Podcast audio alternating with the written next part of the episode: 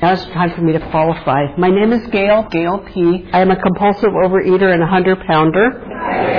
I have neuropathy. I hate standing like this, so I'm going to stand like this so that because I can't feel my feet, so it's hard to stand still. So anyway, um, okay, so I'm Gail P. and I'm a compulsive overeater, hundred pounder. Julie, thank you for asking me to speak. Do you mind if I sit? Because I don't, I'm not hiding anything. I just, it's easier for me to sit if I stand for so sit for so long. Um, okay. Anyway, so I am here this morning to save my life. This is what Overeaters Anonymous has given me. It has saved my life. It is saving my life, working in the steps on a daily basis, and I'm going to go through how that happens. But first, I'll qualify. I came into Overeaters Anonymous February 1989. My top weight that I know of is um, 265 pounds, and I the way I came into Overeaters Anonymous, which my my Eskimo is not here, but I think he comes to this meeting a lot, is Jack Saul. Um, we were we were in December of 1988. We were at a Hanukkah party, and apparently we went to high school together. I was so high from food in high school, I didn't know anybody or anything like that. But I, I was told that he was weighed 325 or something in high school. I weighed 240 by high school. So I never noticed him, but anyway, we we re-met in um, December of 1988, and I was asking him why he wasn't eating because he was drinking a styrofoam cup of coffee. I'm drinking tea, but he was drinking a styrofoam cup of coffee. He was thin, and I did not understand how that could be considering he weighed 325 before. So I asked him why he wasn't eating, and he said, I don't eat in between meals. And that, that just blew me away because that was a Hanukkah party. I weighed much more than 265 by that time, probably, but um, that really intrigued me. So I started talking to him, and he was telling me about Overeaters Anonymous. I knew that we were at a, we were at a friend's house that um, she was in NA, and she was sober for maybe two or three years by that time. So I knew a lot of 12-step people. I didn't know what 12 steps were. I never took drugs. I, have never. I'm 66 years old. I've never had a drink in my life. I've never had a full drink. I've tasted it. I've never drinking a, a drink in my life, and um, and I never took drugs. So therefore, but I knew that I was bigger than everybody else in every room I ever walked into. So I knew that there was some kind of issue, but I didn't know anything was wrong with me. I had no idea. I thought I was functioning fine. I wasn't, by the way. But anyway, so he, Jax mailed me because I didn't have email. Then he mailed me the, the um the meeting list of where the meetings were. I went to my first meeting February 20th, 1989, and I dieted as best I could from the Hanukkah party till I got into OA. And when I got into OA, I was 265. So I'm not sure what my top weight is, but it's higher than 265. But it wasn't it wasn't fun. It wasn't a fun life. So I want to I want to share a little bit of what it was like. My whole life was about I could not stop eating, not stop eating, no matter what. I um I grew up in a family. There were no compulsive overeaters. My brother was a compulsive overeater, I guess. But um, but I grew up in a family that where we, my parents just struggled to make ends meet. They they were not functional people, really, very very. They didn't function very well. So I, being an OCD, wanted to have everything perfectly, and it just drove me crazy because they were they didn't function well. So something would break in our house, and it never got ever got fixed. And for somebody of my temperament, all that stuff makes me really nervous, and all that just kept eating to, to calm my nerves all the time. So I my nerves needed calming constantly. I don't do well in a mess. I don't do well with a lot of um, chaos. So um, that's just the way I'm built. So I can't. So I, I ate and ate and ate. I worked in a bakery. We were very poor, so I worked in a bakery when I was 12. My father's cousin bakery, right down the street from here on Third in Orlando, called Model Bakery, and um, where I I was always having more food than everybody else. And I was 12 years old when I started working in the bakery, and I found my drug of choice. And I blew up to 240 in high school. And what I would do is take the bakery goods home with me and put it in my bedroom and just numb out constantly. And that's what I did all through high school. And then I got my own apartment, and then it went from there. It was a mis- it was just a miserable existence because I never learned how to I never learned how to process emotions, happiness, sadness. I never knew how to process it because I went to food for every single. My, that was my answer for every problem, and it's not the right answer, but it's the only answer I knew, and it was just instinctual that I just went to, to flour. So I want to say that when my abstinence is, is my abstinence. I start, I'm 30. I'm almost 30 years abstinence. February 21st, I'll be 30 years abstinence um, in OA. And what my abstinence was when I first started was just no binging and eating meals because I had no idea what a meal was. Uh, what I would do before a program would just get a spoon and start digging in as soon as I woke up. There was no boundary. There was no set time for meals ever. Ever. When I would go out to dinner with friends, I always had dinner before and then would eat dinner with them. So just no boundaries with it. What happened was is I got to um, go out. I was single 20, 29 years ago, and what I would do is I would go out to fellowship with all of you and learn what a meal looked like. I had no idea really. I had no idea. I never had one. Like a, a regular plate of food. So that was my abstinence the first maybe 13 years or so was just don't compulsively overeat, eat meals, eat on a plate, just like be a human being for God's sakes. I just didn't know how to do that before. Like you know, it's a, a lady. You know, and, Jack always says um, he doesn't eat anything that he can't eat like a gentleman. Well, that was me. I just didn't. I had to learn how to eat like a lady. So I um, and then around I guess 2001, 2000, somewhere near 2000, I decided to add foods to my abstinence. Because even small amounts of flour like croutons would set me off. It just make me crazy. I was always fighting it. So I put flour on my abstinence chips. I felt that that wasn't something that a lady was going to want to, you know, hand to mouth combat wasn't going to do. And of course candy. I just don't eat any of that stuff. And um, right now, here's how I do it. Um, so I, what I did is for um, a year I would just write about putting them on my abstinence, and then I put them on my abstinence. I think it was around year 2000, to, around 17 years ago. I'm not, I'm not sure exactly. Somewhere around there. Um, right now, I'm in the process of. I was a vegetarian until last year for like five years, vegetarian and vegan. It doesn't work for my my body. Um, my cholesterol went up over 300. It went up rather than down being a vegan. So I, it didn't work for me. So um, I decided to put nuts and seeds and things that my doctor would tell me to eat, but it was also uncomfortable to me. So I started decided to put that on my abstinence. So what I've been doing is every day I um, write down. I'm planning on adding hand-to-mouth seeds and nuts to my abstinence list December 2018 after not having it a year because I stopped having them in December of last year. And so that I get to process this before I actually put it on my list. It's not a struggle at all. It's a decision I already made. So I okay. Let me talk. I don't want to talk so much about the disease. You all are here on a Saturday morning because you're not here to see me, so you're here to save your lives. So you know what the disease is like. So I don't need to describe it anymore. It's like it, it just was so awful. I, you know, I didn't have relationships with people. I um, I didn't have a relationship with my family. I didn't have friends. I didn't date like a normal person. I just worked really hard. I was very successful at my job, and then I would come home and stop on the way. I lived in West Hollywood for did I? Where did I live? I lived in West Hollywood. Oh, West Hollywood for a while, and um, that's where I was born. I would stop off at the stores on Sunset Boulevard, and then pile up, and then come home and eat till I passed out every night. That's what the disease was like for me. And um, when I came into the rooms, I got to. I was, as I said, I was single. I got to start doing fellowship with people and learning how how to have relationships, which I had not a clue how to do. Oh my God, I had no clue. So, what do I want to talk about? I just want to talk about recovery now because that's what I we're here for. And as I said, I'm here to save my life. This disease wants to kill me. It wants to kill my spirit as well as my body. I have to be really mindful about what I do. Um, on a daily basis, here's what I do. I um, wake up in the morning. Oh, obviously, I wake up in the morning and I, I weigh myself. Maxine was my sponsor for many years. I don't know if you know who she is. I think she might have like 60 or 70 years abstinence at this point. And um, she was my sponsor for years. And she said, "Be accountable. You weigh yourself in the morning." So that's what I do. And everybody has their own way of doing things, but that's what I do. But um, I just like to see what happens because I can't tell by my jewelry and I can't tell by my jeans. Some days my jeans are tight and I've lost weight, whatever. You know, it's a pound or two uh, one way or the other. Um, so I just weigh myself and then I see a number and then that's it. So I,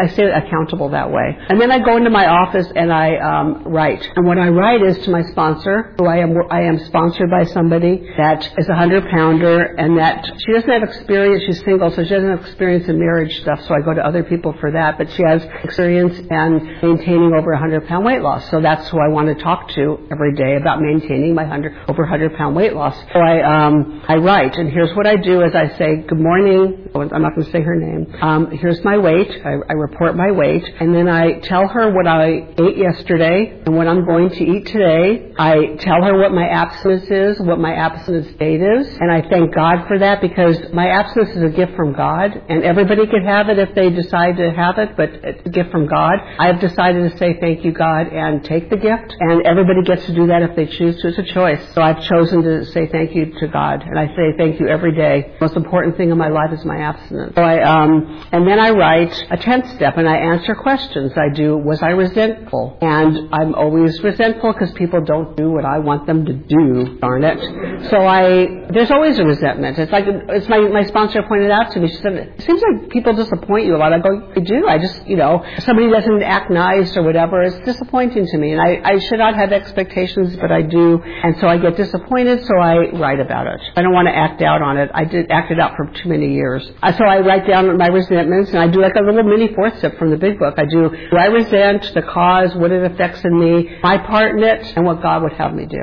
And then I go to the next question. What were my challenges? Hello, you know, challenges. I look at the news. I have a challenge right there. so I, I have to, I have to do my writing because I, you know, for me, writing is it. You know, writing is like it gets it all out on paper. I don't have to hurt myself or other people. So I get it all out and I say all my challenges, you know, so and so brought, I, one challenge is constantly, my husband and I, I've been there with my husband for over 20, almost 21 years now, and um, one challenge, we, we're in couples groups and I'm in different groups of women, I'm in prayer groups, two of them, and we have potluck. So people are always trying to find a kind of flour that I can eat.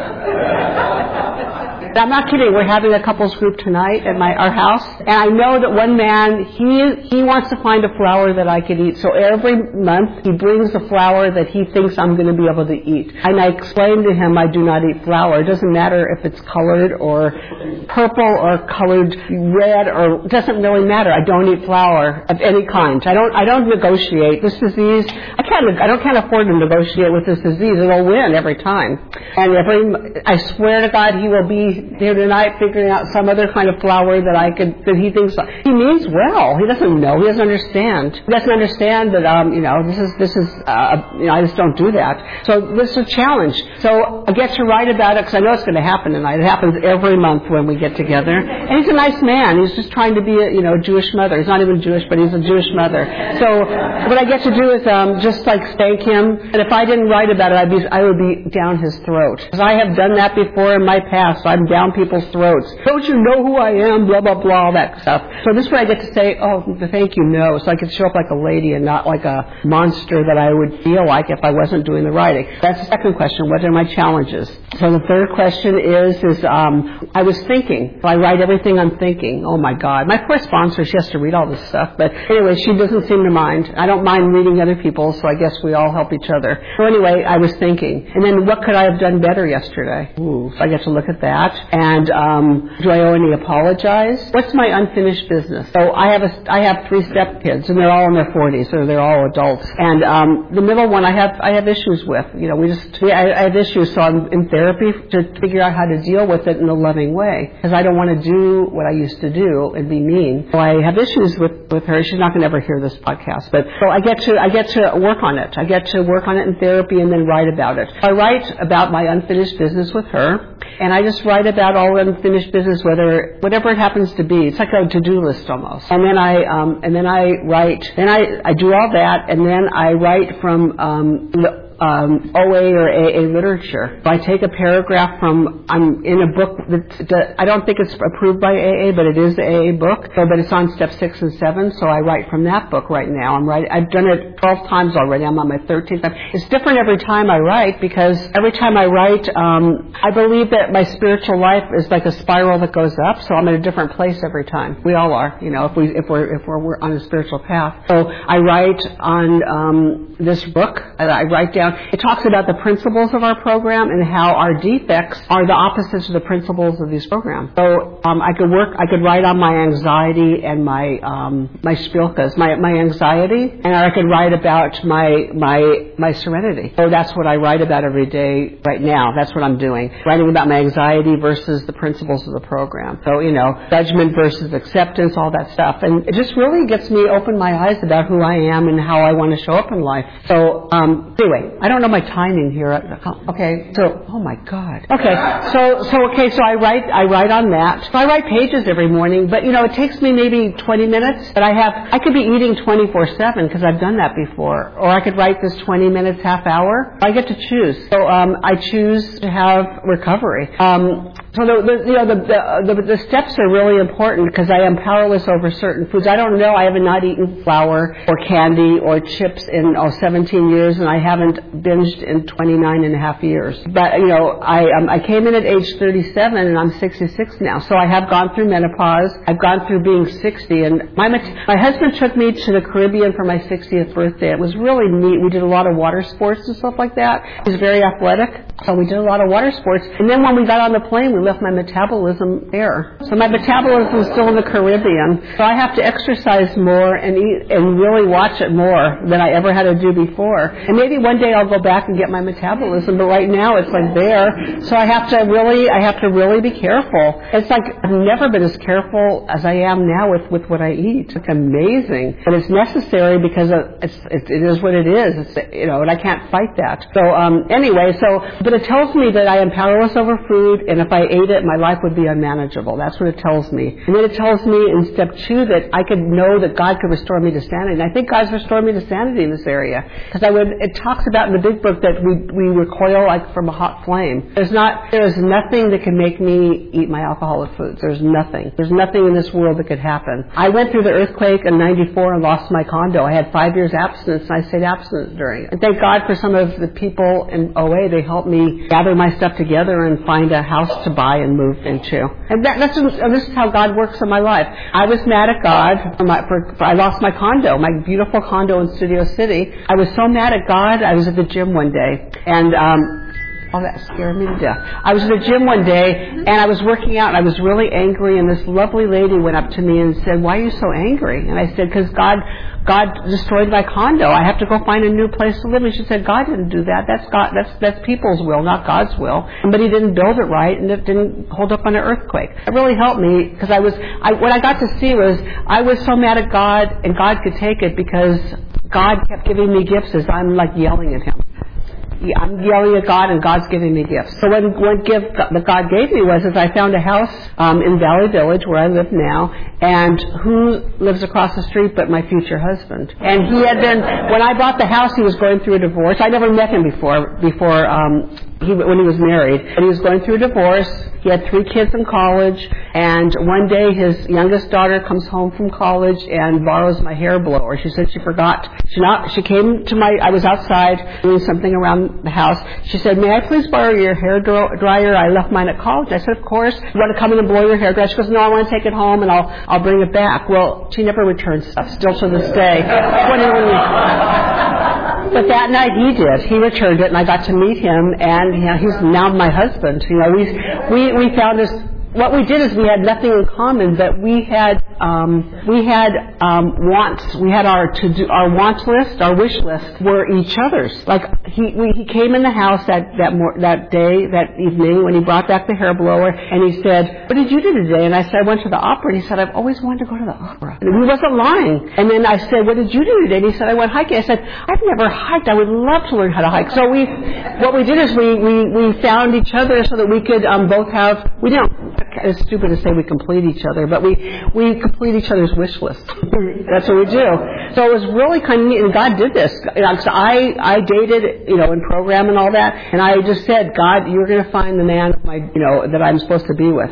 I didn't have the, because I didn't have dreams because being a compulsive overeater, I was just like, before I program, I didn't have any dreams, but I didn't learn to have dreams about weddings and family and things like that. It just happened. God just kept putting things in my life that, that I was supposed to have. I, I don't have any preconceived ideas, God does, so I just let God take it over. So anyway, so I met him and we started dating and we've been married for 17 years now. And, um, go figure, that's just like, that's God doing for me what I could never have done for myself. You know, and I, I got a, a relationship sponsor because I didn't know how to do this. I didn't know how to date my future husband. I kind of figured it was going to, I didn't know it was going to be my husband, but I knew it was going to be a special because he's a special man. So I, um, I had to learn how to, how to do this, so I learned. Anyway, so I, um, did all this abstinently. And how much time do I have left? Like two seconds? Okay. So anyway, so now I get to every day get up and go speak at meetings, go to meetings, use the tools. I have phone calls. I have fellowship. I do service. I'm a treasurer of our Sunday morning meeting in OA um, in the Valley in Studio City. I um, I use the tools and I um, I just have a it's a it's a good life and I get to choose. Do I want to have a good life or do I want to go back to the food? Go back to the food, I die. I die spiritually, emotionally, physically. Everything about it kills me. So I've made a decision every day to go forward and do God's will. And it talks about that. The AA 12 and 12 is very clear. Either I do God's will or my will. I can't choose. You know, in the big book it talks about God is everything or God is nothing, and I get to choose.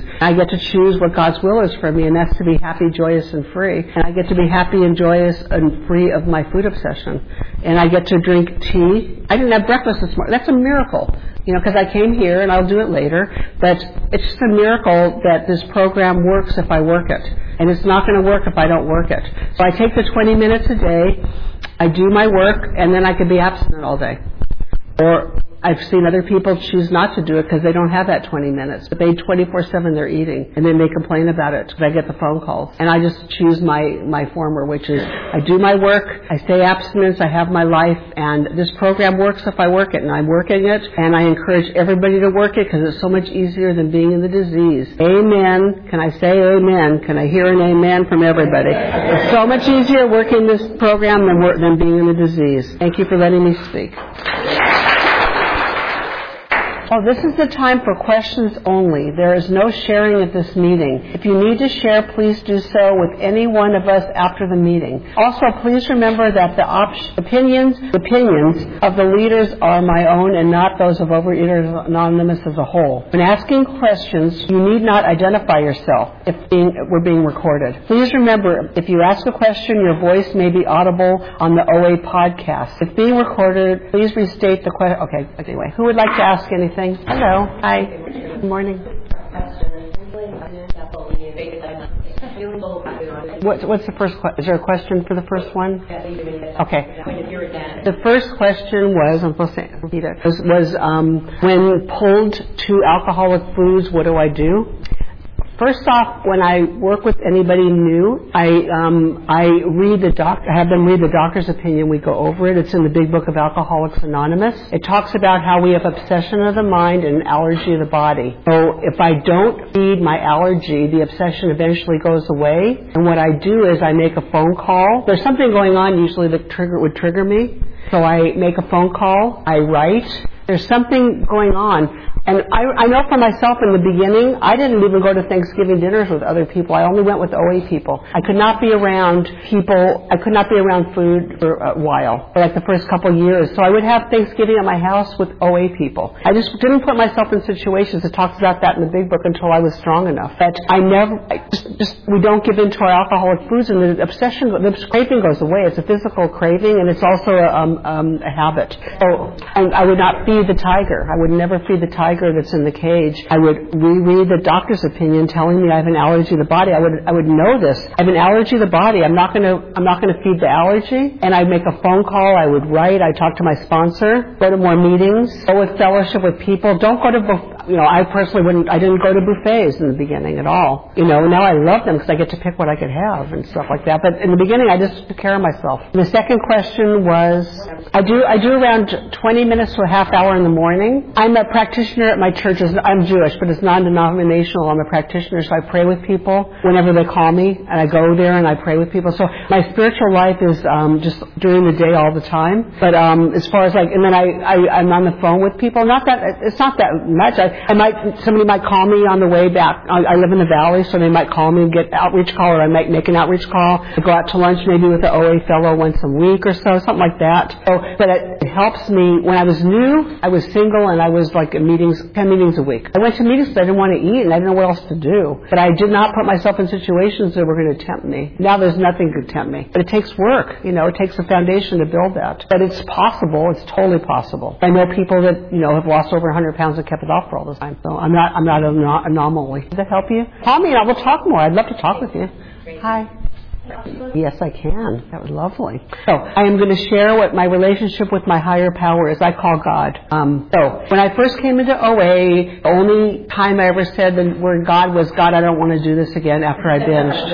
after I, I would before I passed out every night because I passed out from eating too much every night in my le- in my last parts of this disease. I would say, God, I don't want to do this. That was my only relationship. So when I came into OA, I got to have a clean slate, and the first thing somebody, my sponsor, did is say, read page 53 where it says, God is everything or God is nothing. What will you do? What will you choose? I thought, well, if God is nothing, I'm in trouble because I I could get myself up to 400 pounds, so I better just do something different. So I figured, God is everything. What do I do? So what she had me do is go to lunch with God once a week in a restaurant and bring my pad of paper and my pencil and have a conversation like you're having it with a friend, but have it with God. I would do that every week. I would go to a restaurant and I would write to God and God would talk back to me and we started a relationship. And then I would go, that's what happened, that's how it started. I would go to the log cabin in the mornings and Doris and Jean were there. They were two ladies, they're no longer on this earth. They're still in my heart. I believe that their spirits are still here. Um, and what they would, what, what I would do is just kept asking them. They were old timers, they were old and old, they're probably my age now, I don't know, but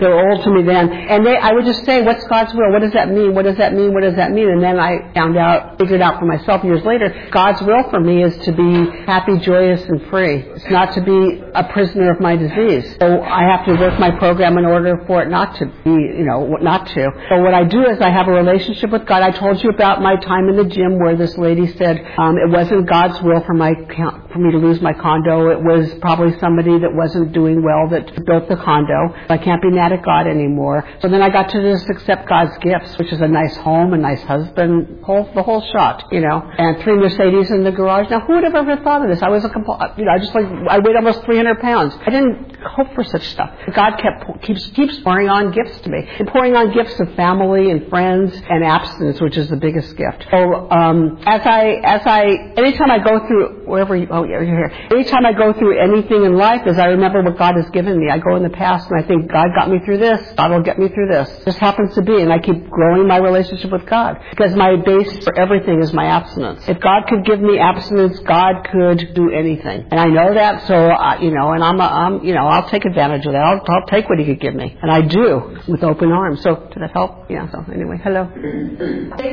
Yay. So this month, so um, I was on uh, Sunday, I have a planned dinner. My first time going out. Mm-hmm. That's my friend. Your question is? My question is, can you give me some tips yes. for that day? I understand higher power. I'm Jewish. Right. Um, can you give me some tips how navigate? Yes, I can. Just from my experience. Um, welcome. My first, my first, I, I came into OA on a Monday. I got a sponsor on a Tuesday. Get a sponsor before you leave this room. That's what I would suggest. Because I go over this kind, this kind of stuff with my sponsor. And what I do is before I go to a restaurant, I, I go online and look at the menu and I make a decision. I don't open the menu. Me, that's porn.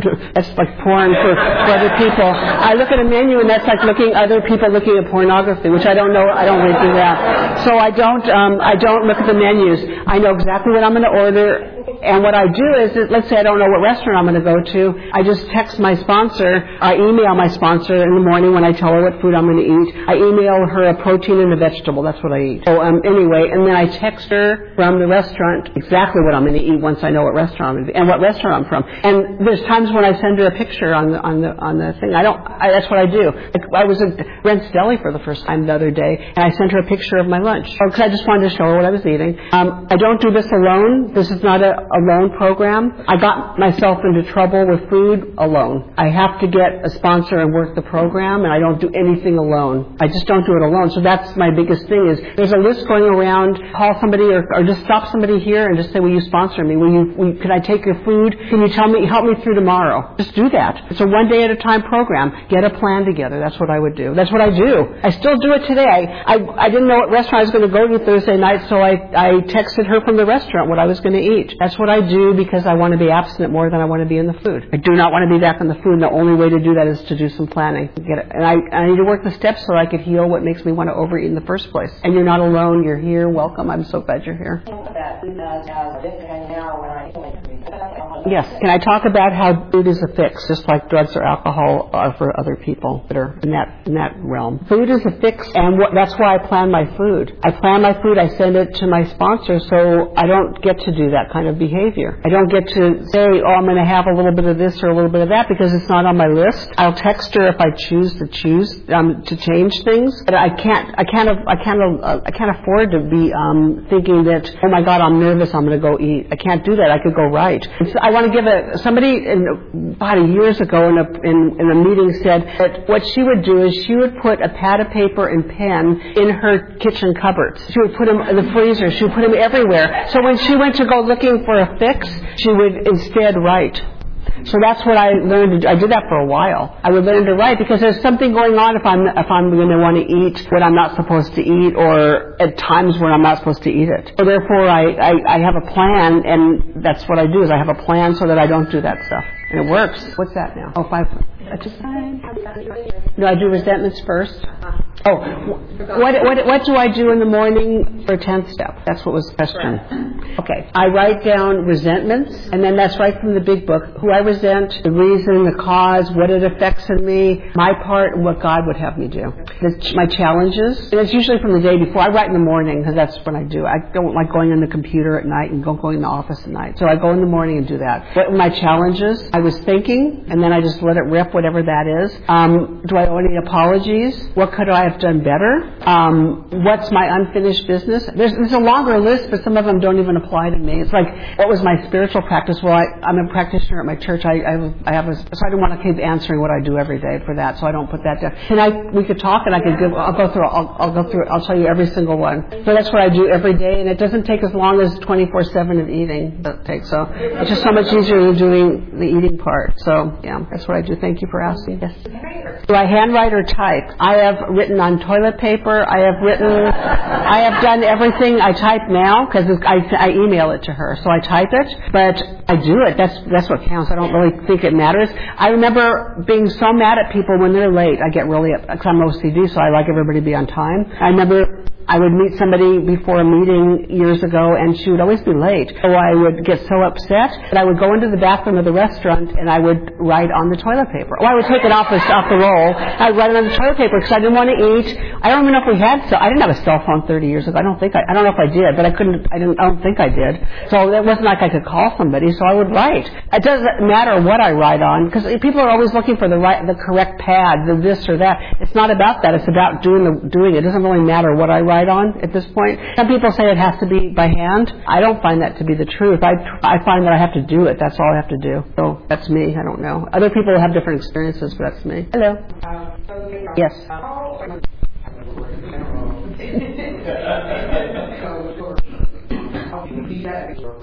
When I weigh myself every day, is that a that's a gauge? Is that a gauge to recovery?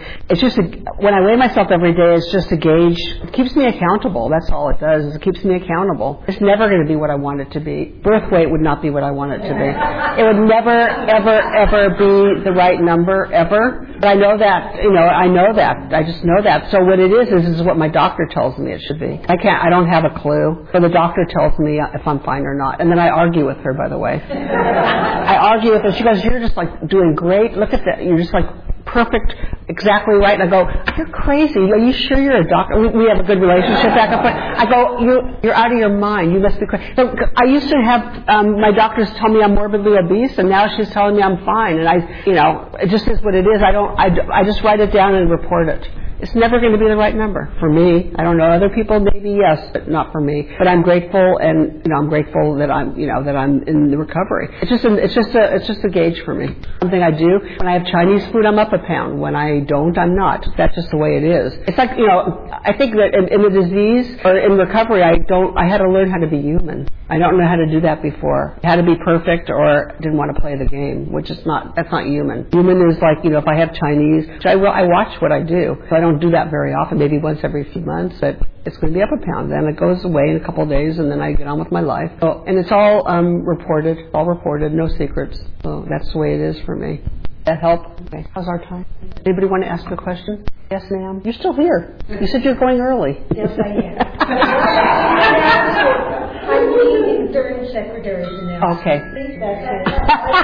Thank you, Ellie.